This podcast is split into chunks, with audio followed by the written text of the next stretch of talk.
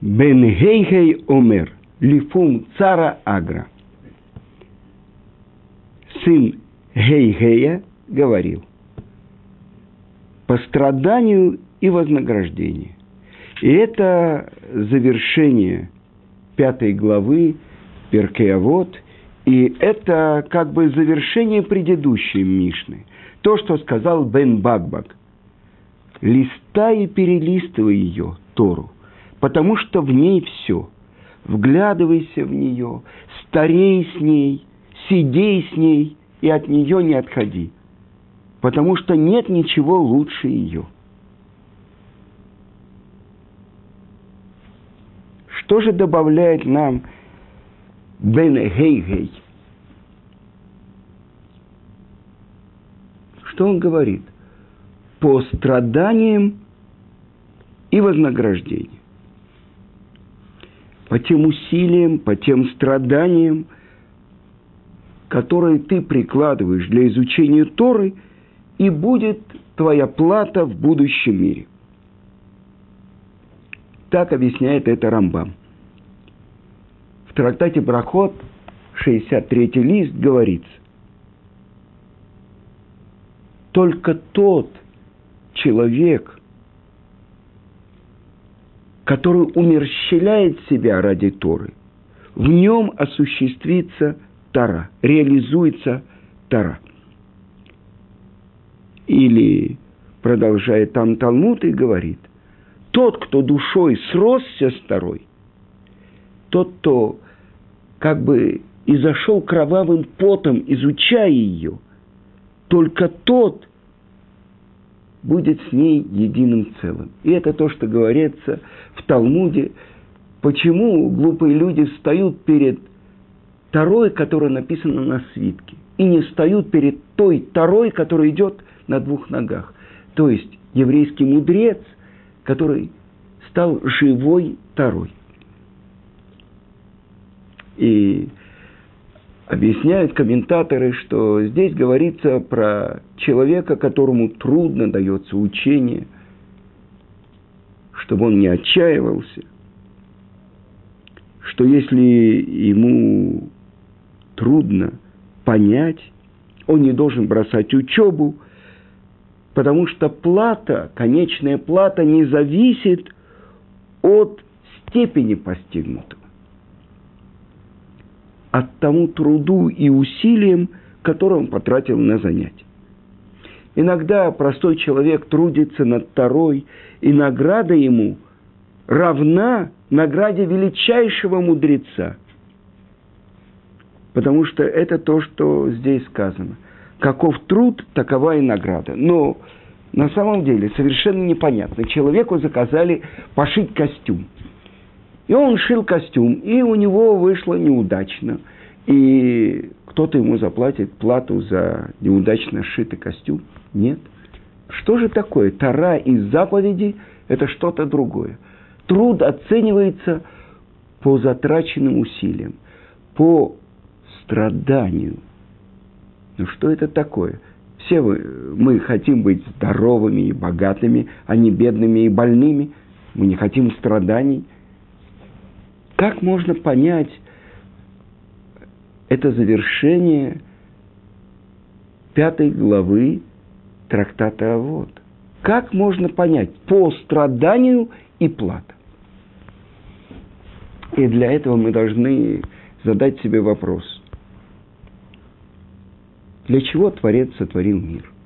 И Рамхаль, Раби Муше, Хайм Люцата объясняет что хотел Творец дать плату творению, то есть ради кого сотворено все творение, ради человека.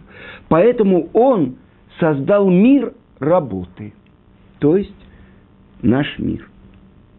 Что через то, что человек вкладывает в себя, работает, он получит плату, которая приготовлена для него в мире вечности.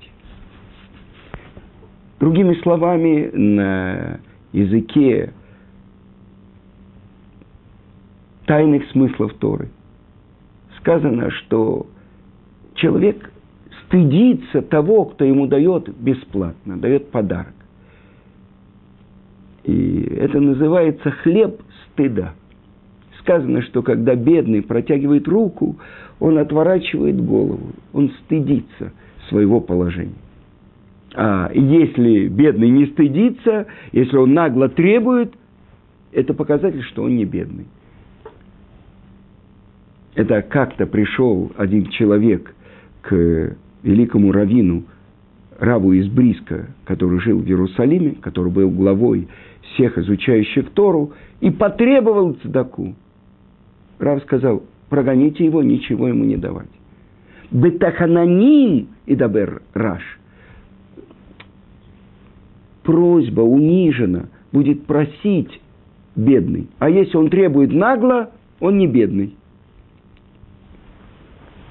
Но пока мы не поняли, что же это такое. По страданию плата. И это то, что свиток, который имеет отношение к Моше Рабейну, это свиток Иова, сказано. Адам ле амаль юлат. Творец сотворил человека для работы, но не просто работы. Амаль – это вкладывание, это, э, мы бы сказали на сленге, для вкалывания. Человек рожден для вкалывания. И задает вопрос Талмуд, для какого вкалывания? Может быть, для производственного труда, чем больше он ударит молотом по наковальне, тем больше он заработает. Или для амаль пив, для работы устами. И о, каком, о какой работе говорится? Не о пустой болтовне, там, где сидят пустые люди и перемалывают косточки всем проходящим и всем знакомым. Не для этого, а для Амаль Тора.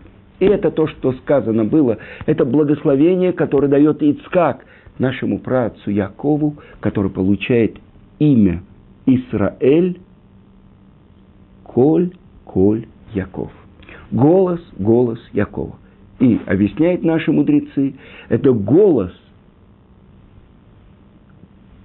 когда человек изучает Тору, и голос молитвы, когда он обращается к своему Творцу. И больше того, написано так в Кузари, что есть четыре уровня всего сотворенного мира – это неживая природа, это растительный мир, это животный мир и, наконец-то, человек говорящий. Медабер.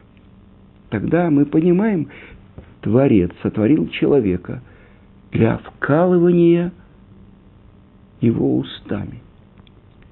Человек говорящий. Но почему же нужно страдание? Ну что такое? Есть великие еврейские мудрецы, постигающие всю Тору. Чем больше он постиг, тем больше он называется мудрец, тем больше ему плата. Можно с ним сравнить с величайшим мудрецом.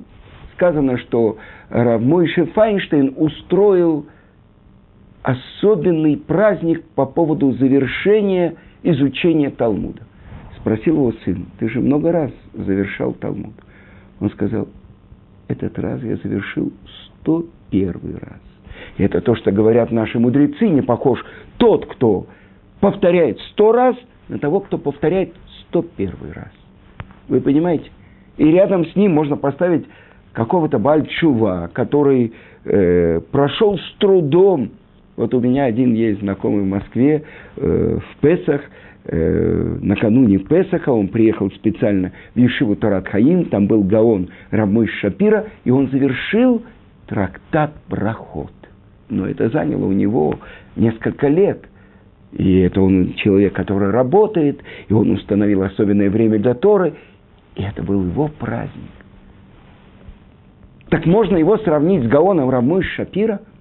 Он, ему было трудно, он вкалывал – это то, что учит нас Бен Гейгей, это то, что он говорит.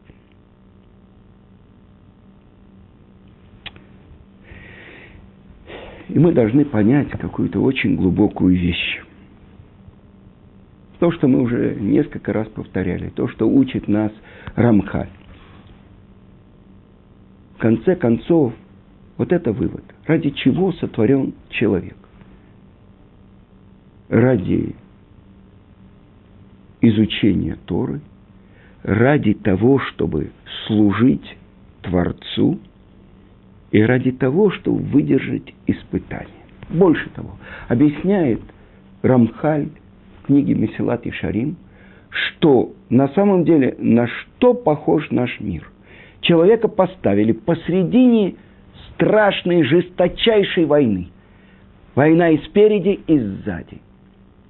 И если он победит в этой войне и выйдет из этого коридора и войдет в Траклин и получит радость от света, света Творца, тогда что получается? Выдерживать испытания. То есть, есть Тара, заповеди – Многие спрашивают, ну почему я не родился э, в еврейском мире, в святом городе Иерусалиме, у соблюдающих родителей? Я родился в России, где-то там, э, учил научный атеизм, марксизм, ленинизм, э, я не знаю, историю партии. Почему Творец так неправильно меня поместил не в то место? И вот то, что говорит Тана. Лифум цара агра. По твоему страданию и плата. Вы знаете, в Ешире Торат Хаим э, выдавали э, главу, одну главу из Талмуда, и, причем это широкие листы, и как-то мы фотографировали один лист этого Талмуда. Каждое слово было подчеркнуто, был номерок возле него, а справа перевод на русский язык. Э, Ташма, иди послушай. Маахази, что ты видишь? И так далее. Мало того, что Талмуд написан на арамейском языке, э, даже иврита многие не знали. А как учили иврит? Начинали читать первую строчку Торы, и им переводили каждое слово. Дальше каждую строчку Мишны, переводили каждое слово. И так постепенно входили в язык Торы – понимание Торы. И происходило, происходили удивительные вещи. Люди менялись с постижением Торы. Что же, чему же учит нас Тана Бен Хей Хей? По страданию плата. О какой плате мы говорим? На самом деле, человек построил дом, получил свою плату. Он строитель – одна плата, инженер – другая, архитектор – третья, каблан, то есть тот, кто организовал все – четвертая. Человек сидит и пытается понять какое-то место Талмуда. Он вкалывал, вкалывал и понял неправильно, он получит плату или нет. Оказывается, что получит. Потому что он прикладывал усилия, чтобы понять, что – понять мудрость, приложиться к мудрости самого Творца. Он не понял. И он получит плату. Он же неправильно понял. И это то, что задает вопрос Талмуд в начале в трактате Брахот. С какого времени читают Шма вечер?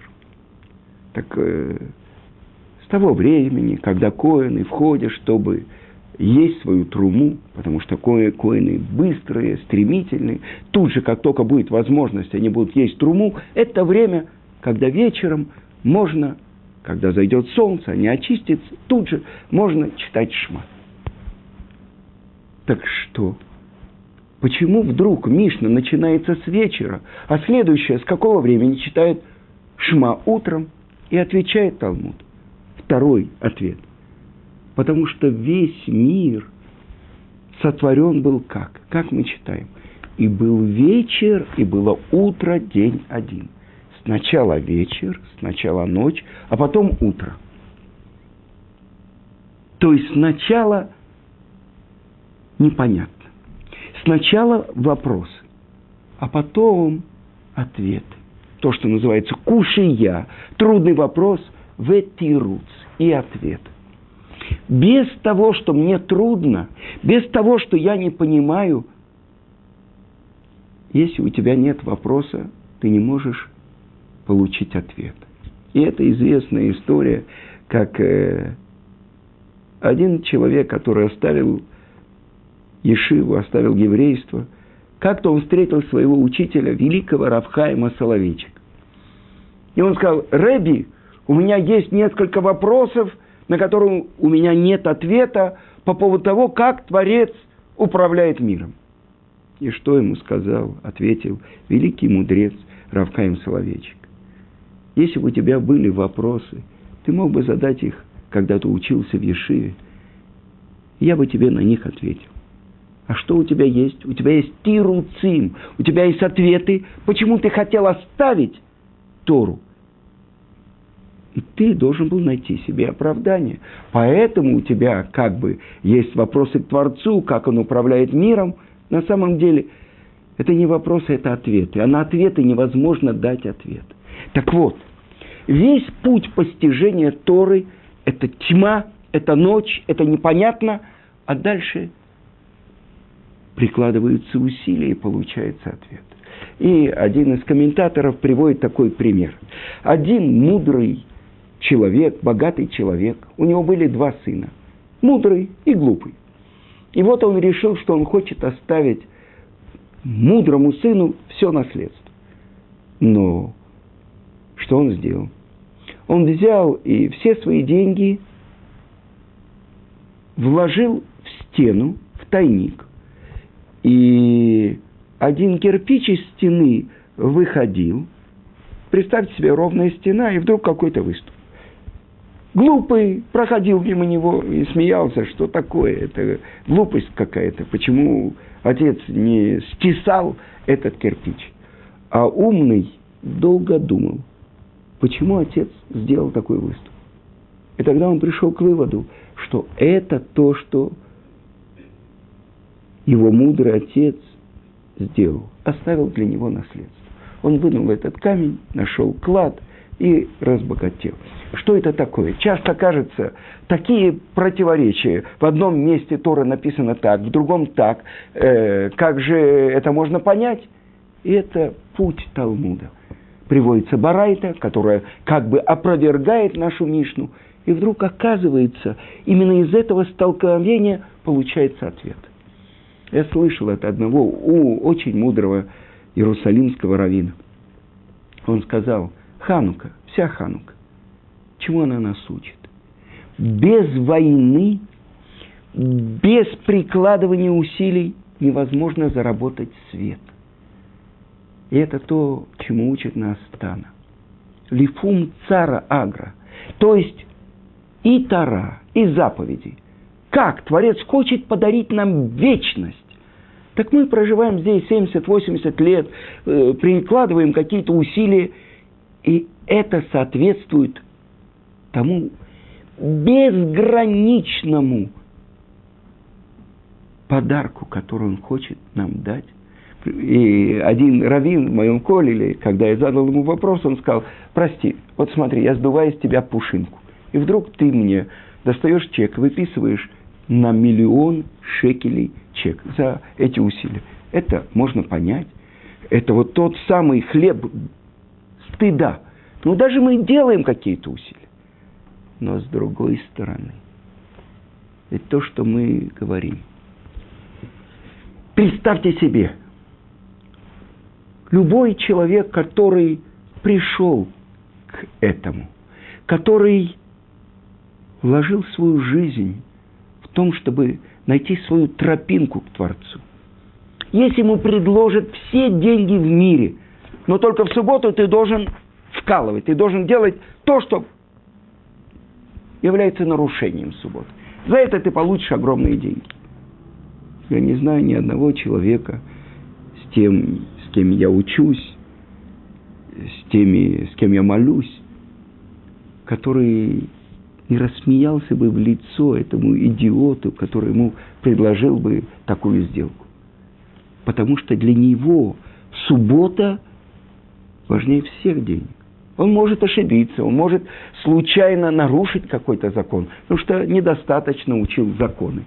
Но чтобы брать, получить заработок один раз, ну что такое? Ну включи свет, получишь миллион. Ни одного человека я не могу представить, ни из моего колеля, ни из моего миньяна, где я молюсь, чтобы не дал хорошую оплеуху такому человеку. С другой стороны, что мы видим? Значит, это связано с чем-то, что гораздо важнее всех ценностей этого мира.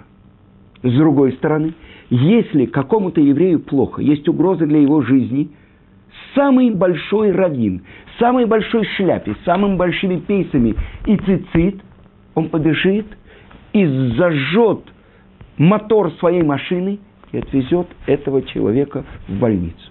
Как? Он же нарушает субботу. Потому что для еврейства, для Творца жизнь еврея ценнее даже, чем суббота. И это то, что сказано в Талмуде.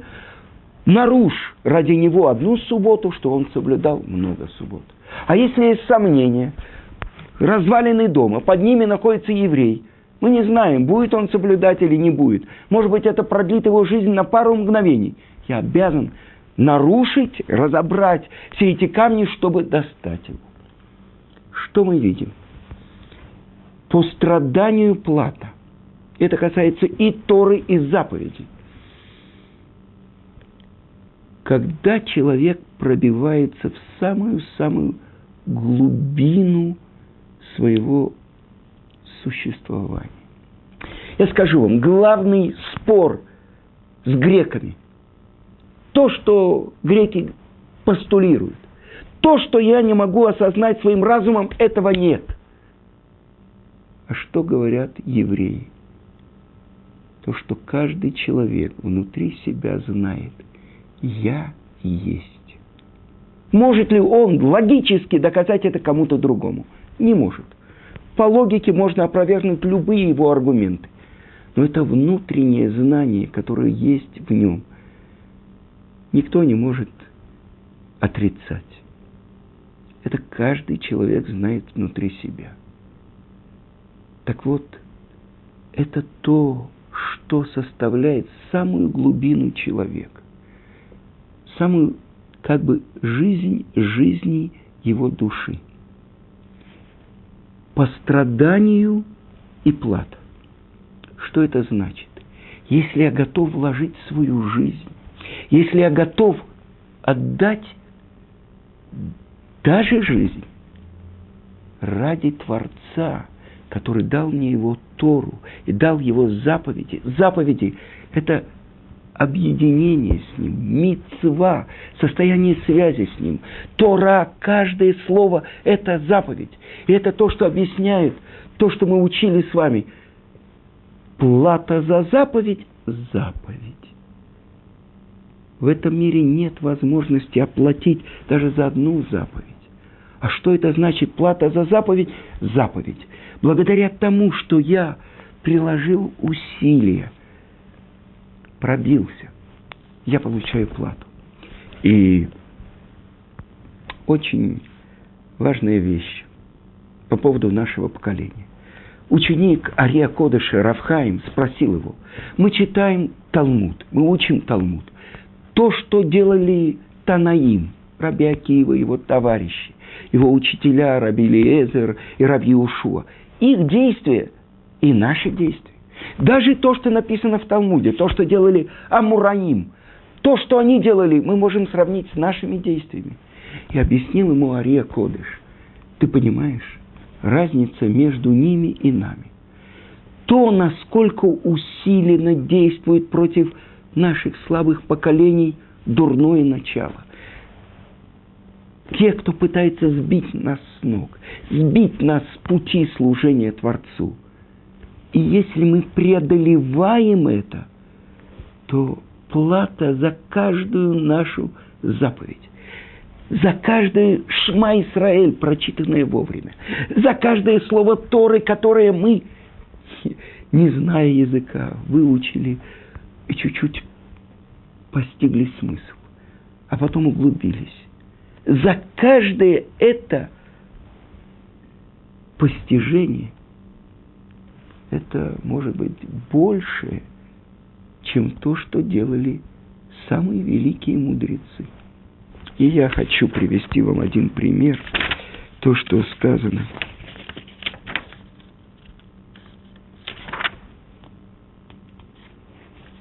Это мы говорим про поколение Ария Кодыша, это 400 лет тому назад.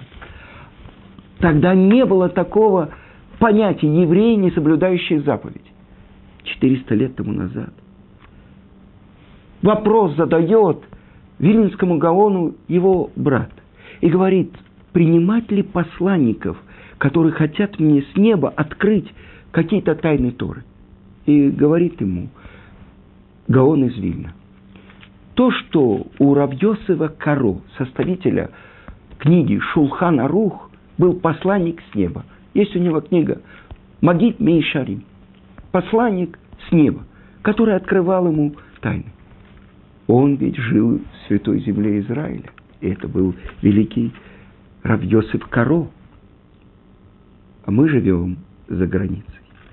И прошло уже 200 лет. Поэтому я советую тебе не принимать этих посланников. Потому что зло и добро уже перемешано. А что сказать про наше поколение? Поколение, которое родилось в пустыне, вдали от всего. Когда мы приходим и начинаем делать первые шаги. Я вам рассказывал, что у меня был ученик, который, узнав, что есть филин, написал два слова на русском языке «Шма Исраэль» и лейкопластырем приклеивал этот кусочек ватмана к своему лбу. Вы понимаете, как дорого Творцу это его Шма Исраэль, это его Тфилин. И это не один, не два, а это наше поколение, выросшее, выросшее в плену у советского Амалека, там, где было написано, что религия – опиум для народа. То есть все люди, соблюдающие заповеди, они наркоманы. Это взгляд Карла Маркса, и это взгляд советской И вот мы в этом выросли. И вот сквозь всю эту коммунистическую ложь мы пробивались к тем искрам света, которые заключены были в наших еврейских душах и в наших святых книгах, которые мы не понимали. Каждое слово Торы, которое мы учили – и которая стала с нами единым целым. Это бриллиант в короне у Творца. Лифум цара агра, по страданию плата. Это то, что учит нас потомок Геров. Бен Гей-Гей.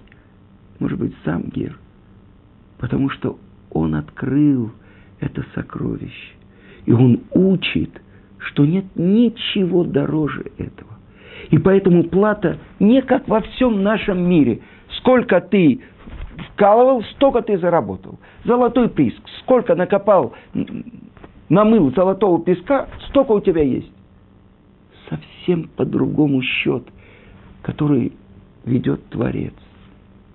Потому, насколько это тебе дорого, потому, насколько ты вложил свои силы, ты получишь плату. Но плата в вечность. Здесь сколько? 70, 80 лет. Вечность. В чем она выражается? В том, что ты приближаешься к источнику твоей жизни, к тому, кто послал твою душу в этот мир. Мир этот, мир тьмы. И ты пробился, ты открыл источник света. Это то, что Творец дал нашему народу. Это то, что написано в святой книге Зор. Кадош Баруху, Орайса, Вам Исраэль Хадгу, Творец этого мира, его Тара и еврейский народ, они единое целое. Вы понимаете, какие мы с вами миллионеры. Какой Билл Гейтс со всеми своими миллиардами может сравниться с тем, кто утром и вечером произносит Шма Исраэль, Ашем Элокейну, Ашем Эхад, Эход. Сефардское произношение, ашкенадское произношение. Главное, что мы открыли одного, который послал нас в этот мир, который называется мир работы. Но работы, чтобы открыть эту связь с ним, пробиться. И это то, что учит нас Тана Бен Хейхей. По страданию и плата.